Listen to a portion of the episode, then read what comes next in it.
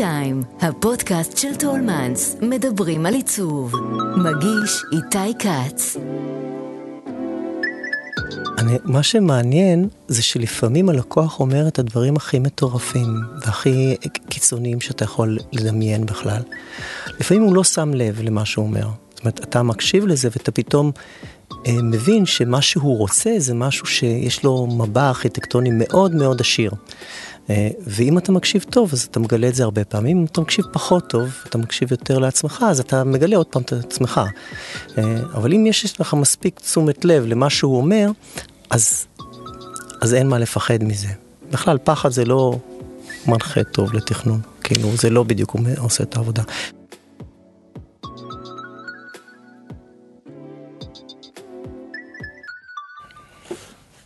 שלום, אני איתי כץ, ואתם על T-Time, הפודקאסט של טולמנס, שבו אנחנו פוגשים אדריכלים, מעצבים ויוצרים לשיחה מרתקת על עיצוב אדריכלות, סגנון חיים ותרבות ישראלית. והיום איתנו שניים, האדריכלים שי ויינשטיין וגיל ועדיה, בעלי משרד ויינשטיין ועדיה אדריכלים, שמתמחה אה, לא רק, אבל בעיקר בבנייה ציבורית, משרד שחתום בין היתר על מרכז שיקומי בשדרות, בית החולים לילדים במרכז הרפואי זיו בצפת, מבנה תצפיות בפארק עמק הצבאים בירושלים, תיכון שבח מופת בתל אביב, יקבים ועוד ועוד. שי וגיל, אהלן.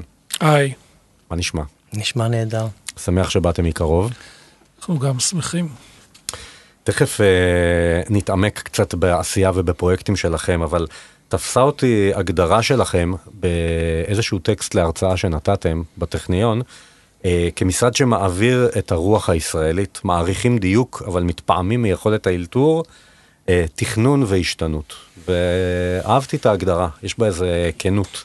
רציתי לשאול, באיזה בניין שלכם למשל אפשר למצוא את השילובים האלה של אה, תכנון והשתנות, אלתור? טוב, אנחנו בדרך כלל אה, מדברים ביחד, אז אני אתחיל וגיל אה, יצטרף. אה, א', אני חושב שאפשר בכל הבניינים. זאת אומרת, יש בעצם המהות של העבודה האדריכלית, היא מתחילה כדיוק, או בכלל כל עבודת תכנון דורשת דיוק, אבל המציאות אה, דורשת אלתור. זאת אומרת, אנחנו, ברגע שזה מגיע לאתר ויש קבלן ולקוח ומתחילות אה, דרישות שונות ומשונות של לעמוד בזמנים, בתקציב, ונעשה ככה, נעשה אחרת, אז צריך לעשות juggling. וה juggling הזה זה האלתור, והוא חלק בלתי נפרד מההליך העיצוב. והאמת הוא שמה שמעניין זה שכבר בשלב התכנון, שאתה מדויק, אתה צריך כבר להתחיל להבין במה אתה, על מה תהיה, איפה תהיה מוכן לאלתר. זאת אומרת, איפה, איפה האלתורים יבואו, איפה החופש. וזה, אני חושב, נותן לעבודה חיים, כי עבודה שאין בה... חופש מסוים שהיא מתוכננת עד לפרט האחרון, היא קצת חנוכה, קצת מתה, והחופש הזה של דברים קצת זזים, ואפילו טיפה פרומים, נותנים לזה חיים.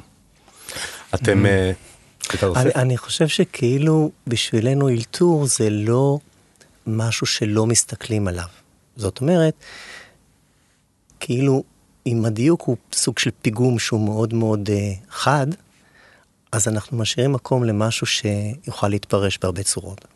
וזה בעצם האלתור. האלתור הוא כל דבר שאתה מסתכל עליו, זה יכול להיות ככה, אולי אחרת, אולי בכלל לא ניתן לו להיות, ניתן לו פשוט להיות מין סוג של, איזה סוג של רוח רפאים ש... אני, אני חושב שהכוונה באמת באלתור היא שאנחנו לא מחפשים את הסוף של הדברים, אלא מחפשים, מחפשים לתת להם חיים. והחיים הם, כמו ששי אמר, הם אף פעם לא נורא נורא מדויקים. אפשר uh, לתת לזה איזושהי דוגמה מפרויקט, או שזה מין משהו כללי שאפשר להדגים אותו? אני חושב שהדוגמה הכי מעניינת של אלתור, אני חושב שזה אצל רויכמן.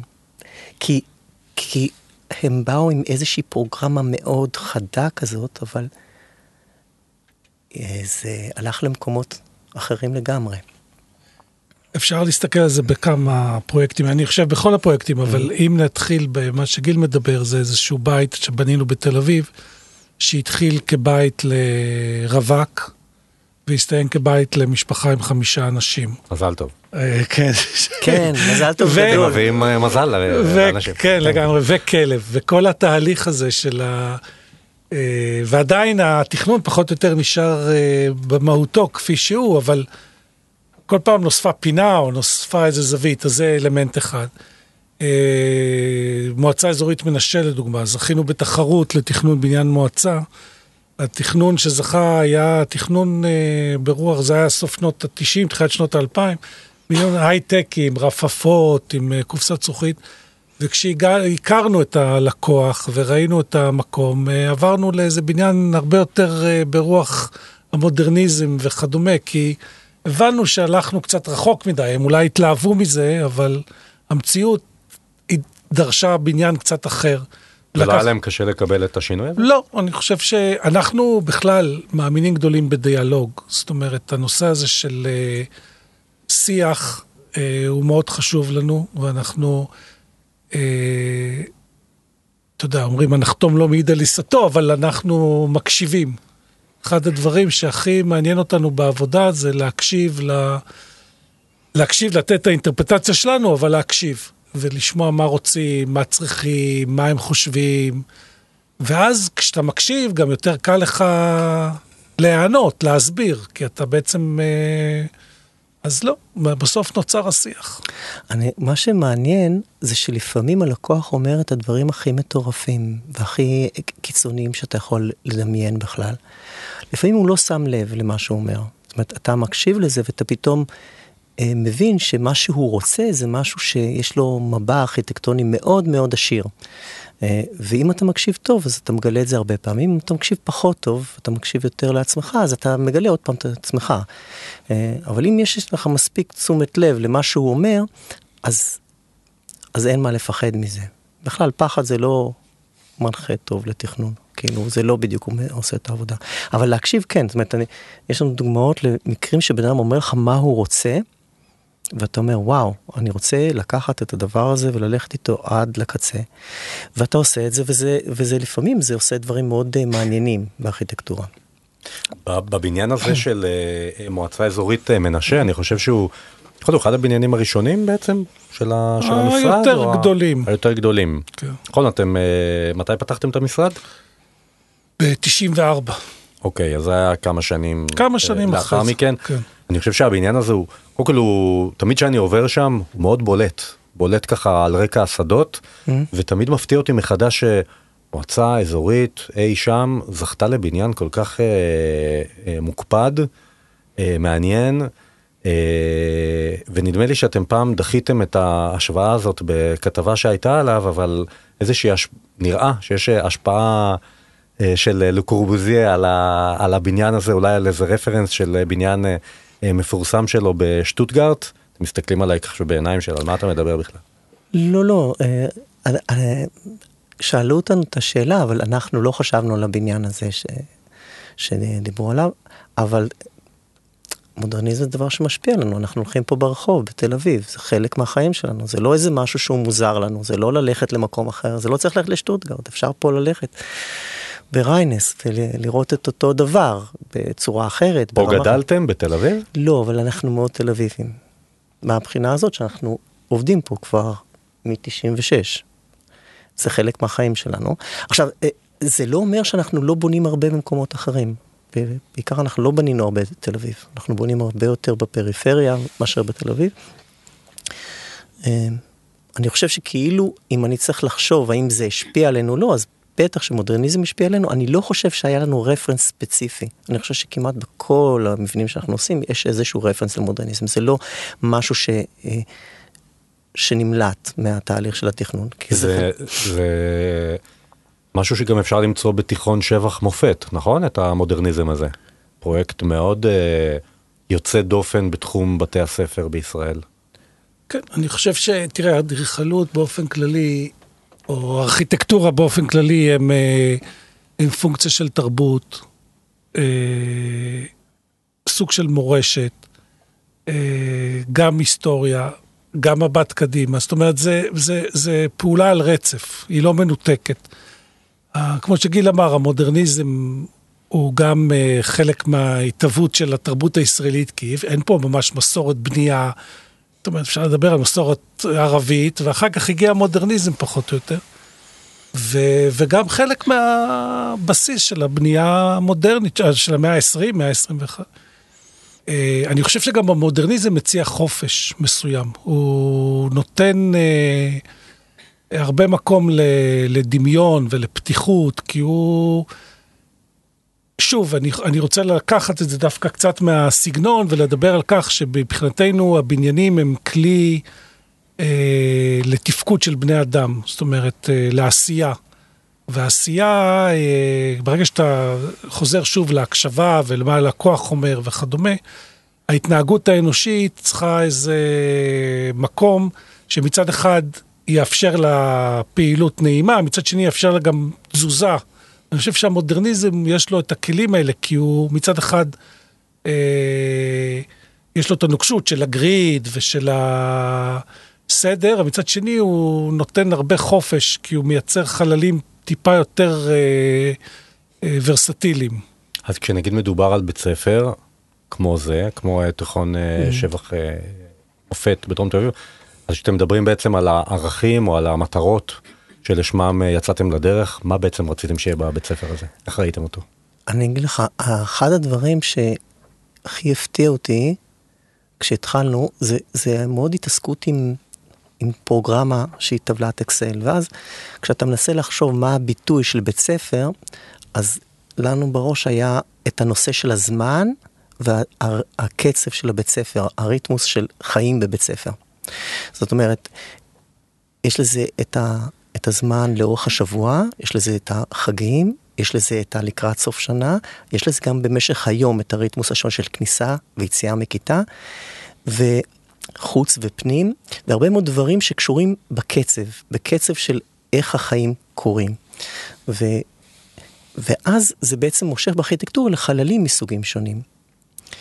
אה, מעבר לזה היה דיאלוג די מדהים עם המערכת חינוך של עיריית תל אביב, שכאילו היה מאוד מאוד פתוח, גם אולי בגלל האופי של הבית ספר ו, ודברים כאלה, אבל גם כשלעצמו, ש, שמאוד היה אה, אה, מוכן לקבל דברים שעלו במסגרת התכנון שלא בהכרח יוצאים מהפרוגרמה.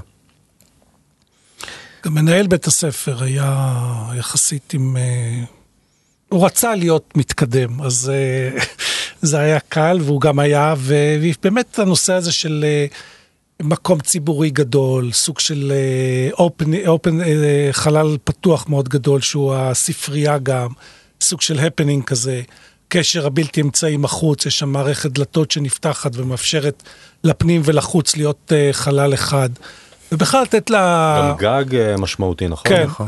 הרבה חללי תצפית וגם, וגם uh, התעסקות, uh, זאת אומרת, חללי חוץ על גגות. ובכלל, אני חושב ש...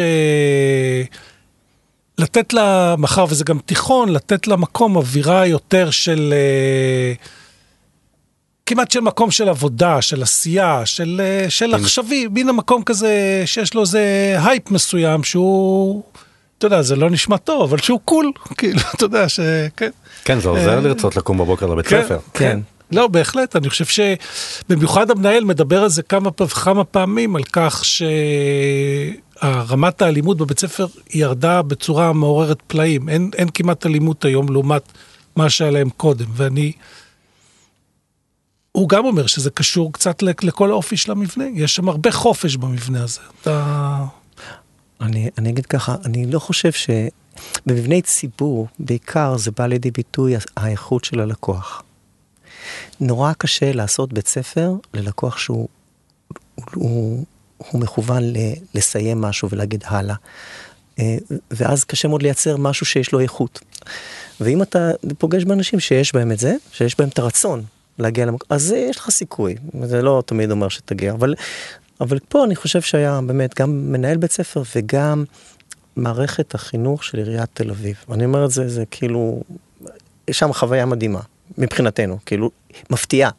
כן, כי זה לא מובן מאליו, בית ספר כן. יכול להיות אה, גם בתל אביב אה, וגם בערים אחרות, יכול להיות מקום אה, חנוק, מיושן, סגור, כל ה... הפוך מכל הערכים שאתם מדברים עליהם, של תנועה וחופשיות ואור. לא, לגמרי, כן. לגמרי. מה שהוא אמר לנו, אחד הדברים הראשונים שהוא אמר, אני, אני אני רוצה ש... הוא בהתחלה חשב שהוא רוצה שהחלל הציבורי הגדול יהיה אודיטוריום, שאתה נכנס לתוך האודיטוריום.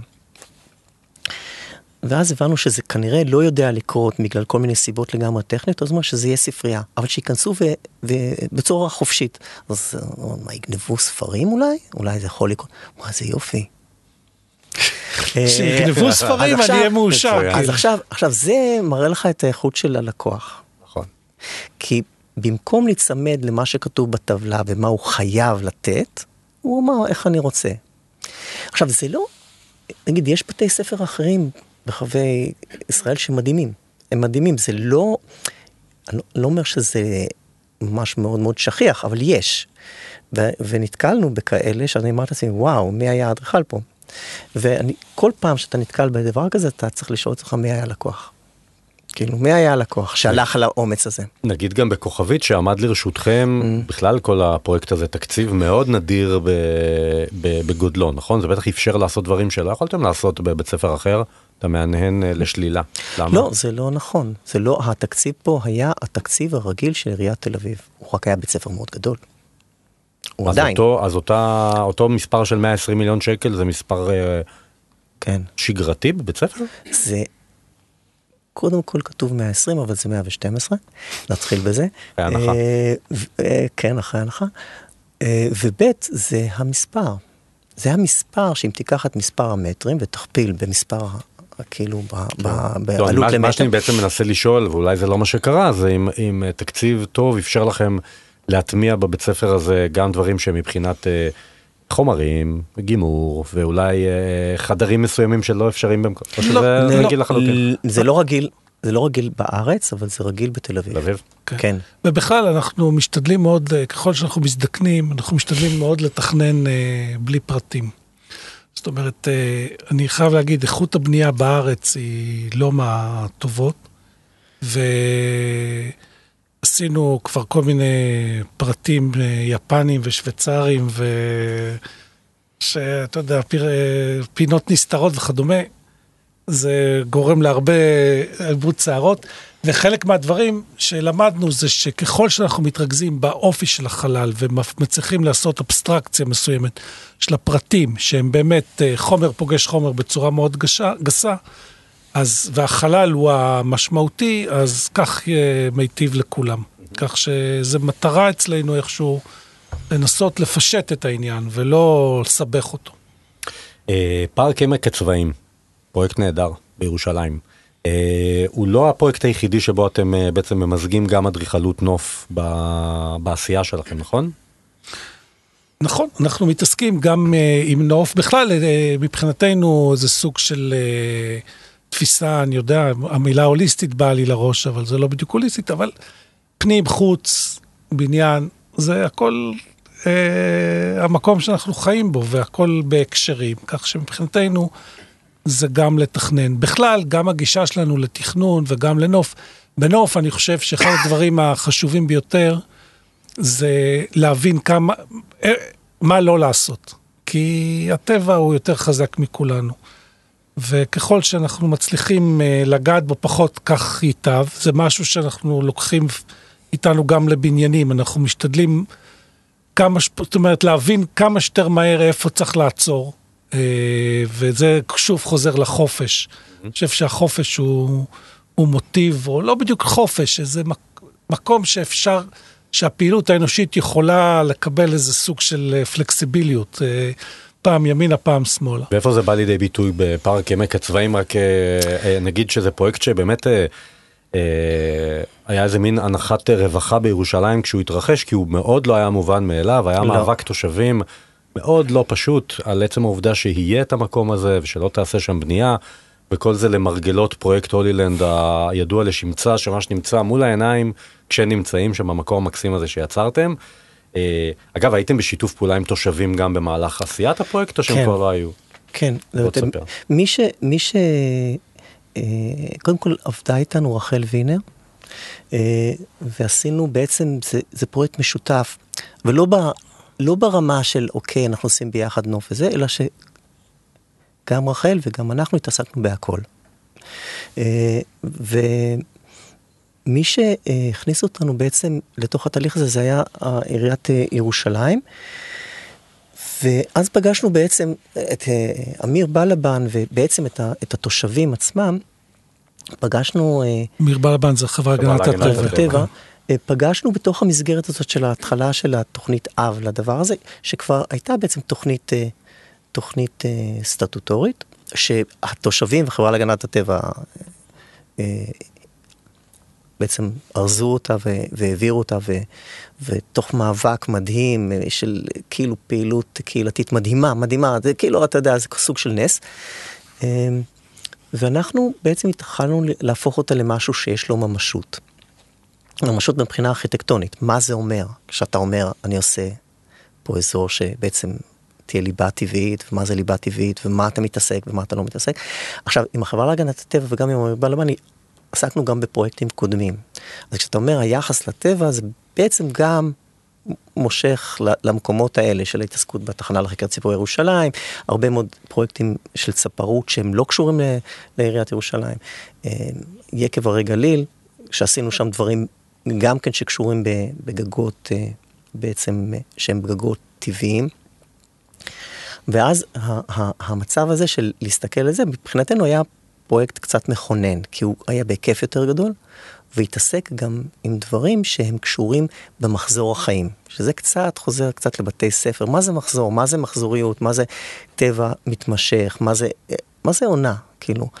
אה, אז בעצם כל הפרויקט מתעסק בבוטום ליין שלו מתעסק במים, ומים כמין סוג של קטליזטור לתהליכים ביולוגיים. אה, ותהליכים אקולוגיים, כי מה שזה עושה זה פשוט סוג של סטרואיד, זה פשוט ישר מושך אליו כל מה שרק יכול לעוף ולטוס וללכת על השתיים. ובעצם הצבי הוא רק הסמל של המקום. זאת אומרת, רק כשאתה מסתכל על כל התהליך הזה, ואתה רואה שזה בעצם מערכות אקולוגיות שונות ומכל מיני סוגים שקורות במקום שבו אתה מנסה להשאיר את הטבע כמו שהוא, אבל זה ממש לא להשאיר את הטבע כמו שהוא, כי אתה הכנסת לשם מערכת מים מדהימה, כאילו חמש בריכות, כמות מים היסטרית, כאילו התנהגות של סחרור של המים. ואז שני הצדדים האלה, שמצד אחד זה מקום מאוד טבעי, אבל מאוד מנוהל, זה משהו שיוצר את מה שהחוויה שאנחנו פוגשים בה, בה כשאתה מגיע לשם. ואז כל הבניינים הם חלק, המשך מתוך המקום הזה. ויש המשך לעבודה כזאת גם היום, שאתם עובדים על פרויקטים נוספים שמשלבים אה, טבע, אדריכלות נוף, שיש עכשיו במשרד כאלה? כן, א', אנחנו מתעסקים uh, עדיין עם עמק הצבאים, יש שם עוד שיירים, ב', uh, התחלנו עכשיו, זה כבר תהליך ארוך, רוב הפרויקטים אצלנו הם uh, פרויקטים ארוכי טווח. לפני כמה שנים זכינו בתחרות. לתכנן מחדש את uh, בריכת הסולטן בירושלים, ועכשיו uh, שוחררו תקציבים, אז אנחנו מתכננים מחדש את בריכת הסולטן, שזה גם פרויקט שיהיה משולב טבע, בנייה, בריכות, אנחנו משחזרים שם את הקיר, את הבריכה, הופכים את המיקום של המושבים, זה הולך להיות uh, פרויקט מעניין. יש לנו פרויקטים של uh, קצת עם uh, צפרות, כמו שגיל אמר. אז יש לנו פרויקטים בשוליים שמתעסקים, לא בשוליים, סליחה, עמק, בריכת הסולטן זו בריכה גדולה, אבל, אה, פרויקט גדול, אבל אה, יש לנו פרויקטים שמתעסקים גם עם טבע, אה. אני אגיד, אני אגיד שגם בבניינים, שאנחנו בסתם בניין, כאילו, אז הרעיון של לייצר מקום שהוא החוץ, והוא, יש לו איזשהו ייצוג של טבע, נגיד, אפילו בבית חולים, או אפילו עכשיו שאנחנו עושים בית חולים, אה, בשיבא אז אנחנו מייצרים חצר שהיא גינה מאוד גדולה, אבל היא בעצם הגג של הבניין, אבל היא גם לא הגג של הבניין, היא בעצם קומה בבניין. ואז אתה אומר לעצמך, איך אני עושה את המקום הזה שהוא... אני חושב שזה גם עניין של המתח בין משהו שהוא בנוי לבין משהו שהוא פרוע, זה קצת דומה לדיוק ואלתור, קצת דומה לדבר הזה שאתה נותן לו להשתחרר עליך ואתה לא מפחד מזה שהוא ישתחרר ושיאללה, תשתולל פה הטבע. אז זה משהו, זה משהו שכאילו בין מתח לבין בין משהו מדויק לבין משהו שהוא כ... זה סוג, זה סוג של כאילו החזקה של משהו.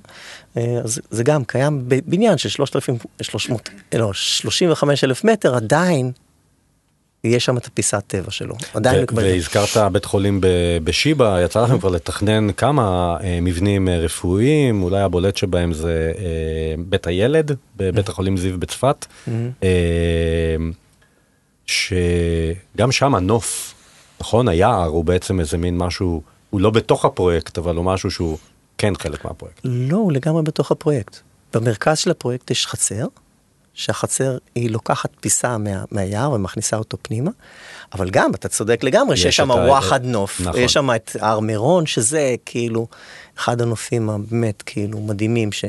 אז ש... בכל פרויקט שלכם שהוא פרויקט אה, רפואי, אתם מנסים אה, להביא את הירוק ואת הטבע ואת הפרוע הזה פנימה? אני מניח שיש לזה כן, עניין פסיכולוגי גם. אנחנו מתכננים עכשיו, אה, ב, התחילו לבנות מחלקה פסיכוגריאטרית בשער מנשה, הפרויקט מבוסס כולו על חצרות שנכנסות פנימה, אין מקום בבניין שהחוץ לא נמצא בפנים. כל הקשר הזה, במיוחד בבנייני רפואה, בין פנים לחוץ, גם מוכח מדעית כבר שיש לו כוח תרפיוטי, כוח אה, מרפא. ובכלל, אני חושב שכשאנחנו חושבים, כשאנחנו רואים את, כשאתה בפנים ואתה רואה את החוץ, אתה, זה מסדר לך קצת, זה נותן לך מימד של זמן, מימד של מקום, מימד של המשך, יש חיים נוספים. זה קצת גורם לך לאיזון מסוים ב... באיפה אתה ומתי. את היום שלא נדע, הייתי עם אמא שלי במיון באיכילוב, זה, זה מקום ממוגן. הייתי שם כמה שעות, אתה לא רואה את אה, אור, אתה יוצא, אתה מרגיש ש... ממש כאילו מעבר בין עולמות. כן, מסונבר. ואנחנו משתדלים, אנחנו עושים עכשיו בית חולים ביוספטל, בלהט גם. בניין חדש הוא בניין ממוגן, כי הוא חדרי ניתוח, כל הפעיל... אה, דיאליזה, לידה, כל הפעילויות שדורשות המשך גם בזמן חירום. וגם שם הקפדנו לעשות חצר פנימית, שמכל מקום, גם בזמן שאתה ממוגן, אתה תראה את החוץ. הקשר הזה לחוץ הוא מאוד משמעותי בעינינו, ומאוד מהותי. אז זה מין תחום התמחות שאתם, כבר המשרד ממש מאופיין בו? כי אתם מדברים על פרויקטים די גדולים בתחום הזה. איזה תחום? שאלה בתי חולים. כן, אנחנו בשנים האחרונות עושים הרבה מבני רפואה, כן. אני, אני חושב שכאילו המגע עם בית חולים הוא תמיד מגע גם עם, עם ההפוך מה, מהחיים. וזה משהו שכאילו אה, תמיד אה, הוא דבר מלחיץ. זה דבר שאתה לא קל לך לקבל. זאת אומרת, אפילו אם אתה הולך לטיפול הכי... יש משהו שם ש, שתמיד רומז על מקומות אחרים. ו, והקטע של להסתכל החוצה זה קצת הקטע שיש חיים אחרי הבית חולים. זה לא, יש, יש שם, יש לאיפה לצפות. כן. אה, זה לא תמיד, אתה לא תמיד יכול לאפשר את המגע של לצאת החוצה, אבל לתת את האפשרות שיש משהו לאחר מכן, אני חושב שיש לזה, יש לזה כוח. זה גם פשוט נורא יפה, זה כאילו ברמה הכי פשוטה זה נורא יפה, כאילו לא... לא על, על מה אתם עובדים עכשיו חוץ מזה? הזכרתם את הבית חולים, רק אני רוצה להגיד שכמעט כל עץ יותר יפה מכל בניין. כן. כאילו- אתה כורת את הענף שאתה יושב עליו. כן. תראה לי. אה, על מה אנחנו עובדים עכשיו, אז אה, אנחנו מתכננים ומתחילים אה, לבנות בניין בשיבא של פגייה, דיאליזה, מרפאות חוץ ומחלקות אשפוז, גינקולוגית וכדומה, בית חולים חירום. אנחנו בונים מחלקה פסיכוגריאטרית בשער מנשה, מתכננים אה, בניין אשפוז, אה, ניט, אה, חדרי ניתוח, דיאליזה וחדרי אה, לידה ביוספטל. אה, אנחנו בונים אה, קאנטרי קלאב, מתחילים לבנות קאנטרי קלאב אה, ומרכז קהילתי גדול ביפו לעיריית תל אביב. יש לנו מספר בתי ספר לעיריית תל אביב, אה, עוד מספר מבני ציבור של עיריית תל אביב. שכחתי... יפה, טוב, אה, רשימה, רשימה, רשימה ראויה, גם אם שכחת כמה. יש עוד כל מיני דברים. מה, שאתם, מה שאתה לא מזכיר, ואני גם חושב שהוא אה, נישה נורא קטנה אצלכם, זה מגורים בעצם, נכון? אנחנו לא... בתים פרטיים. אנחנו עושים בתים פרטיים, מעט מאוד. כן. מקרה או בכוונה? לא. זה בדרך, תראה, זה, זה עולם אחר לחלוטין. אחת הסיבות שהלכנו למבני ציבור זה משום שהלקוח במבני ציבור הוא יותר הנושא ופחות הבן אדם הספציפי. אה, למרות שבסוף אתה תלוי אנשים, זה הכל יחסי... אבל בגדול, אתה מתכנן בית ספר, אתה מתכנן בית ספר, זה לא למנהל הנוכחי, אתה מתכנן, או בית חולים בטח. אה, בבתים פרטיים או במגורים, בסוף אתה גר שם, אני... אז, אז זה קצת פחות מתאים לאופי שלנו, אבל... Uh, זה גם התעסקות לגמרי אחרת, היא התעסקות הרבה יותר uh, קטנה, מדויקת, עם הרבה יותר כסף. יצא, הבתים שתכננו הם אנשים שמשום מה ראו מבני ציבור שלנו, את היקב או דברים אחרים, ואמרו, זה נשמע לי מעניין ואנחנו רוצים שתתכננו לנו, ו, וכך עשינו. כי איזו התעסקות מעניינת, ובכלל, זה הבסיס, אתה יודע, איך אתה גר, איפה, איך אתה חי. כן.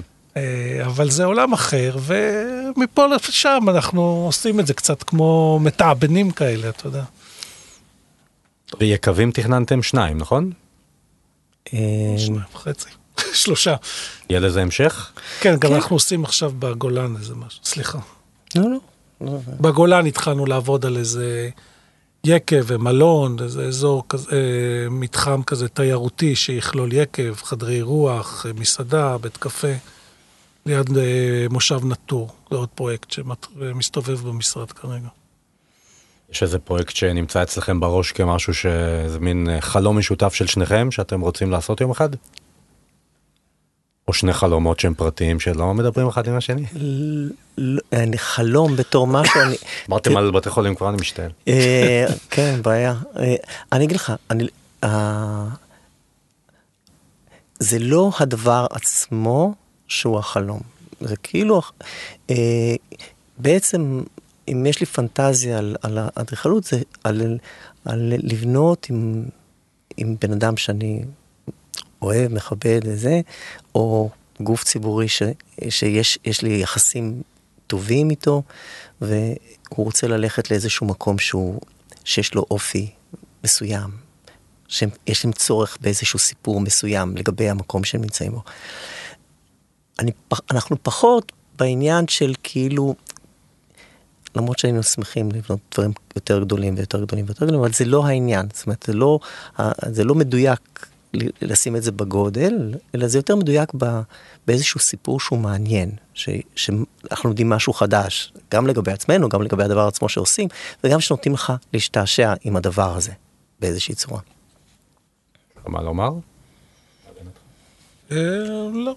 שאני עולה לי, זה לא קשור בדיוק לשאלה כן. שלך, אבל זה סיפור נחמד, ש... אה, וזה אולי המטרה שלנו, זה שדיברו פעם אה, איזה אדריכל יפני, שאני לא זוכר את שמו, שתכנן את המוזיאון לאמנות מודרנית בניו יורק, אה, שדיברו איתו על כסף, אז הוא אמר להם, אם תשלמו לי בסדר, תקבלו בניין בסדר. אם תשלמו לי טוב, תקבלו בניין טוב. אם תשלמו לי extraordinary amount of money, I'll make architecture disappear.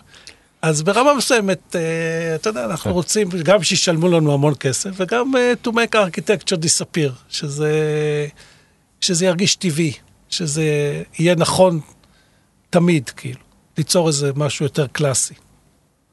סיכמתם היטב. אני רוצה להודות לכם, האדריכלים גיל ועדיה ושי אה, ויינשטיין. תודה, תודה רבה. תודה רבה. שבאתם להתארח אצלנו. החכמנו, ותודה לכם שהאזנתם. חפשו את שאר הפרקים של הפודקאסט T-Time של טולמנס באפליקציות ההסכתים. אני איתי כץ, להתראות. האזנתם ל-T-Time, כל מה שמרגש בעולם העיצוב.